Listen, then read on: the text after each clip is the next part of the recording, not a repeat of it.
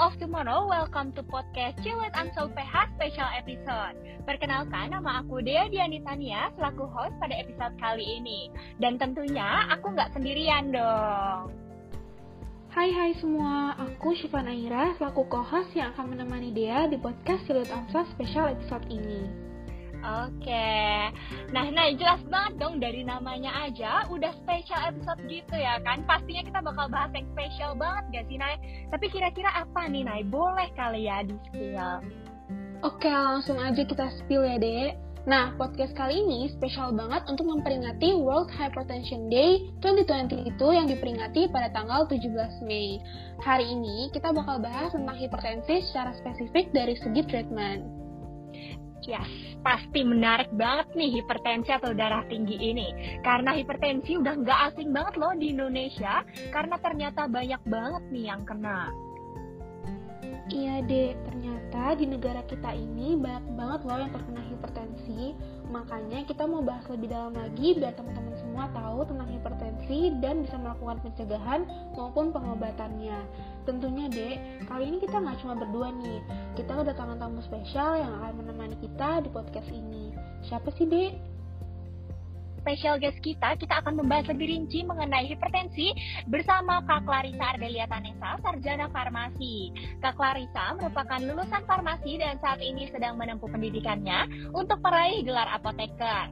Jadi kayaknya udah ketebak banget sih, kita bakal cari tahu lebih dalam mengenai hipertensi dari segi treatment dan obat-obatannya. Oke, kalau gitu tunggu apa lagi? Kita langsung panggil aja. Halo Kak Clarissa, selamat datang di podcast Cilit Amsa special episode kali ini. Selamat datang Kak, apa kabar nih Kak? Halo halo, aku baik banget dan aku excited banget nih untuk ngobrol-ngobrol sama kalian. Wah, kita juga excited banget nih Kak. Mungkin kita pengen tahu sedikit nih, kalau boleh tahu lagi ada kesibukan apa nih Kak Clarissa? Aku sekarang lagi sibuk persiapan untuk ujian-ujian aja nih, karena sekarang aku udah mau lulus, jadi tinggal ujian-ujian aja deh. Keren banget ya special guest kita kali ini, Dek. Mungkin kita langsung aja kali ini, Dek, masuk ke pertanyaan pertama. Oke, langsung aja kali ya kita langsung tanya ini pertanyaan pertama. Oke, sebagai pembuka mungkin boleh nih Kak, definisi hipertensi secara singkat. Hipertensi itu adalah tekanan darah yang di atas normal. Kalau berdasarkan panduan hipertensi JNC 8, bagi yang masih muda di bawah 60 tahun, normalnya adalah kurang dari 140 per 90. Dan bagi yang lansia yang di atas 60 tahun, normalnya adalah 150 per 90. Baik, berarti itu tekanan darah di atas normal ya kak hipertensi itu. Dan untuk yang masih muda itu normalnya kurang dari 140 per 90 dan yang sudah lansia normalnya 150 per 90. Nah kak, apakah ada orang yang berisiko lebih tinggi untuk terkena hipertensi? Kalau ada, kira-kira faktor apa saja ya yang mempengaruhi? Ada nih beberapa faktor yang bisa nyebabin orang lebih berisiko terkena hipertensi. Salah satunya adalah umur. Semakin bertambah umur, resiko terkena hipertensi jadi lebih tinggi loh. Untuk pria di atas 55 tahun dan wanita di atas 65 tahun, resikonya jadi lebih tinggi untuk terkena hipertensi. Lalu, bagi pasien yang punya riwayat diabetes, kolesterol, mikroalbuminuria, atau kondisi di mana pasien memiliki kadar albumin di urinnya lebih dari 30 mg per hari, obesitas dengan BMI di atas 30, bagi orang-orang yang jarang bergerak dan perokok. Itu resiko terkena hipertensinya jadi jauh lebih tinggi. Waduh, ternyata banyak juga nih ya kak untuk faktor risiko orang untuk bisa terkena uh, hipertensi itu. Nah, setelah tahu orang-orang yang beresiko tinggi dan memiliki gejala hipertensi seperti yang sudah disebutkan, yaitu tekanan darah di atas 140 per 90 untuk orang di bawah 60 tahun, dan di atas 150 per 90 untuk orang di atas 60 tahun, kira-kira treatment atau langkah awal apa sih kak yang perlu kita ambil apabila sudah mengalami gejala hipertensi tersebut? Yang pasti harus dicek ke dokter ya, biar kita self diagnose. Takutnya memang tekanan darahnya aja lagi tinggi, bukan memang kena penyakit hipertensi. Jadi jangan sembarangan minum obat ya.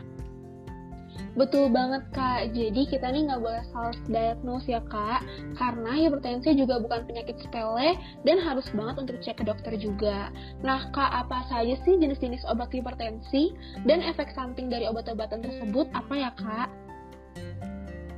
Kalau berdasarkan panduan hipertensi JNC 8 tahun 2014, obat pilihan utamanya ada empat. Yang pertama ada dari golongan CCB atau calcium channel blocker.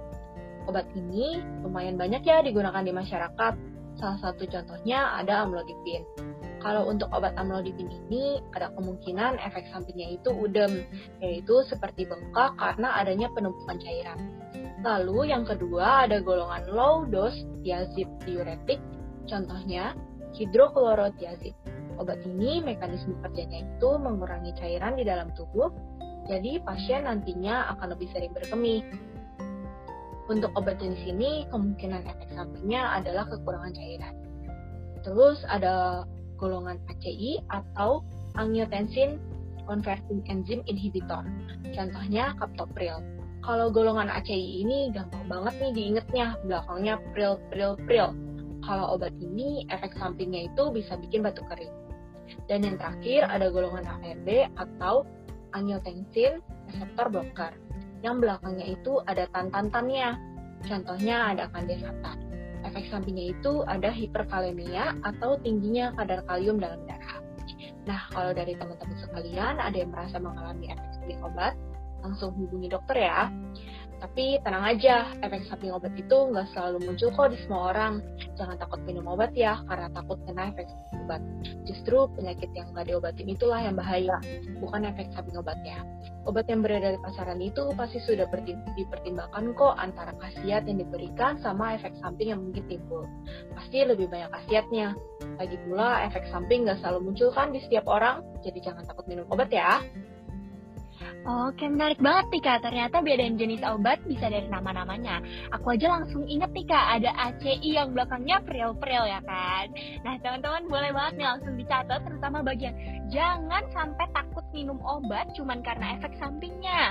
Karena udah pasti banget nih peneliti obat-obatan udah mikirin perbandingan khasiat dan efek samping dari obat tersebut. Tadi kan kita udah bahas tentang obat-obatan nih Kak, untuk pilihan obat utamanya tadi ya Kak ya. Berarti dari yang aku simpulin kayaknya ada nih Kak untuk obat-obatan hipertensi jenis lainnya. Kalau untuk obat-obatan tersebut kira-kira bisa digunakan pada kondisi apa ya Kak? Wah, ada banyak banget sebenarnya obat-obatan hipertensi. Salah satunya ada beta blocker. Dulu beta blocker ini kalau berdasarkan panduan hipertensi yang lama yaitu JNC 7 termasuk obat pilihan utama.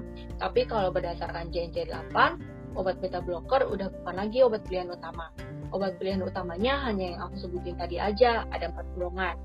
Obat beta blocker ini dipakai kalau kondisi-kondisi tertentu aja, contohnya kalau pasien dalam kondisi hamil. Obat pilihan utamanya adalah obat golongan beta blocker yaitu labetolol. Jadi kalau pasien dalam kondisi hamil justru yang dipakai bukan obat pilihan utama yang ada empat tadi aku sebutin, justru yang dipakai adalah obat golongan beta blocker. Tapi harus diperhatikan nih untuk pasien yang punya penyakit asma karena obat beta blocker ini ada dua jenis, yang satu sifatnya selektif dan yang satunya lagi sifatnya non-selektif. Kalau untuk pasien asma harus digunakan beta blocker yang selektif ya, contohnya metoprolol, bisoprolol, acetobutol, dan betasolol. Karena kalau sampai minum obat golongan beta blocker yang non-selektif, nanti bisa berpengaruh ke asmanya. Wah, dari banyaknya obat hipertensi yang telah disebutkan oleh Kak Clarissa, ternyata ada beberapa obat loh yang memang tidak boleh diminum oleh sembarangan orang. Contohnya, obat dengan golongan beta blocker. Nah, obat dengan golongan beta blocker yang nama obatnya ini labetolol, ini ditunjukkan untuk ibu hamil. Dan untuk yang mempunyai asma, kita bisa memakai obat dengan golongan beta blocker yang sifatnya selektif. Contohnya, metaprolol, bisoprolol, acetobutol, dan betasolol. Karena kalau kita meminum obat-obatan yang bersifat non-selektif, obat tersebut akan berpengaruh ke asma si pasien tersebut. Oh ya kak, ada nggak sih obat-obatan tradisional untuk menangani hipertensi? Kalau ada obat tersebut, boleh nggak ya kak digabung dengan obat-obatan dokter? Kalau dari yang aku pelajari, penggunaan obat tradisional kayak jamu-jamuan itu boleh banget dibarengin sama penggunaan obat dari dokter. Tapi obat utamanya jangan sampai dilepas ya, karena yang paling memberikan efek itu ya obat dari dokter. Untuk contoh obat tradisionalnya yang mudah ditemukan di masyarakat, ada mentimun. Mentimunnya boleh langsung dimakan aja atau boleh buat jus. Seharinya sekali aja ya, sekitar 150 gram. Waduh, ternyata ada nih guys untuk uh, obat-obatan dari tradisionalnya nih. Jadi nggak cuma ada obat-obatan dari dokter, tapi ada obat-obatan tradisionalnya juga. Tapi jangan sampai nih ya teman-teman, aku dengar ada berita overdosis mentimun gara-gara dengar tentang mentimun dari podcast kita.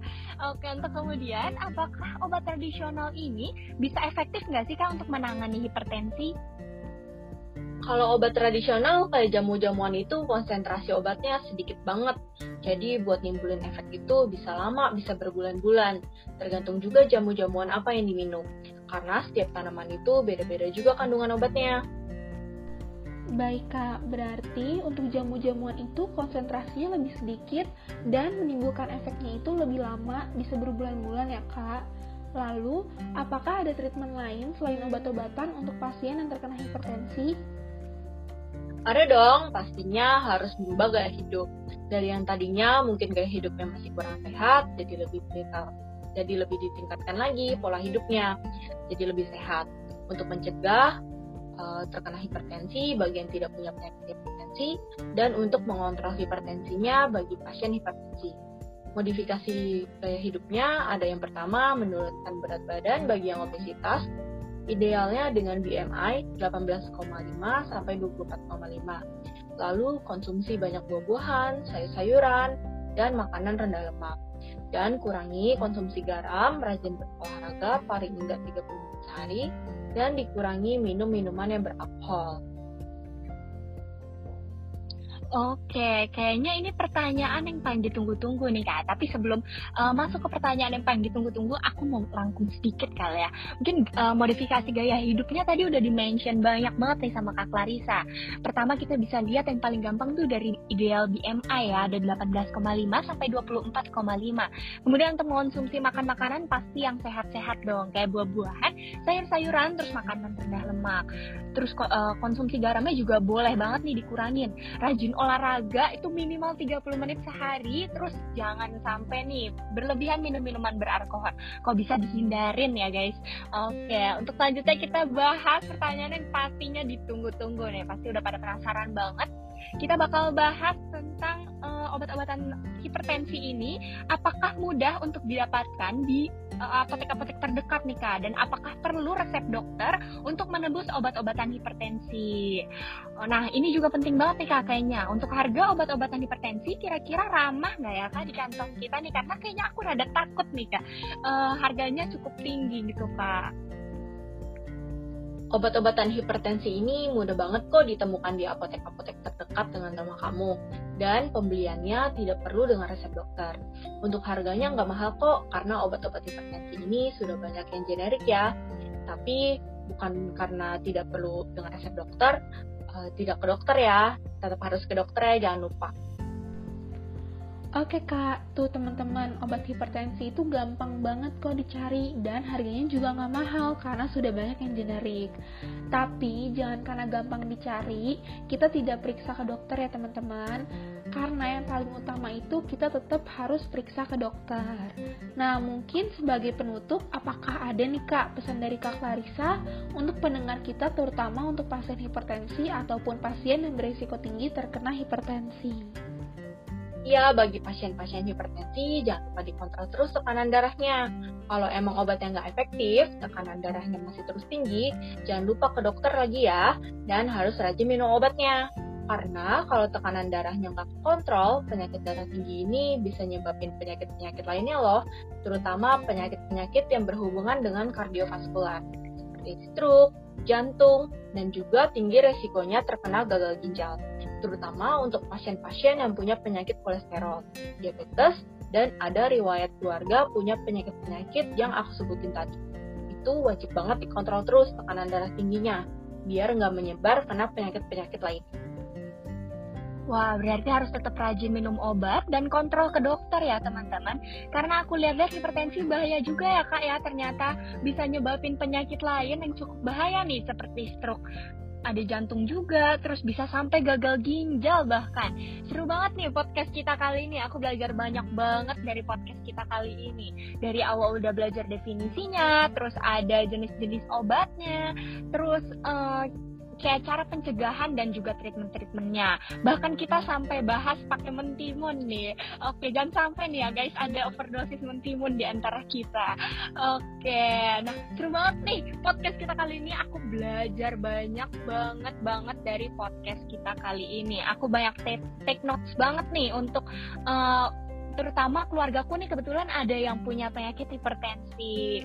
Oke, mungkin nanti aku boleh banget nih aku kasih tahu lagi, aku bantuin untuk edukasi ke uh, keluargaku ini dan mungkin ngajak teman aku untuk ikutan dengar podcast kita kali ini. Nah, aku mau ucapin terima kasih kepada Kak Clarissa karena telah meluangkan waktu dan berbagi tentang hipertensi pada kita semua. Aku dan Naira mewakili AMSA UPH ingin mengucapkan terima kasih atas waktunya pada hari ini. Semoga podcast ini bisa berguna bagi teman-teman semua agar bisa lebih aware lagi dengan hipertensi. Iya bener banget deh. Nah teman-teman jangan lupa loh dicatat apa yang telah disampaikan oleh Kak Clarissa tadi. Karena materi Kak Clarissa tadi sangat penting bagi kita yang berisiko tinggi terkena hipertensi. Apalagi di keluarga kita ada yang terkena hipertensi. Itu penting banget loh untuk kita tahu. Dan kita kasih tahu ke keluarga kita cara mengobatinya, obat-obatannya, preventionnya, atau obat-obatan tradisional juga kita bisa loh kasih tahu ke keluarga kita. Nah, aku mau ngucapin banyak-banyak terima kasih untuk Kak Clarissa yang telah memaparkan materinya dan meluangkan waktunya untuk hadir di podcast kita pada kali ini. Iya, sama-sama. Oke, sebagai penutup, aku Dea. Dan aku Naira. Pamit undur diri dan sampai jumpa di podcast AMSA UPH selanjutnya. Bye-bye. Dadah.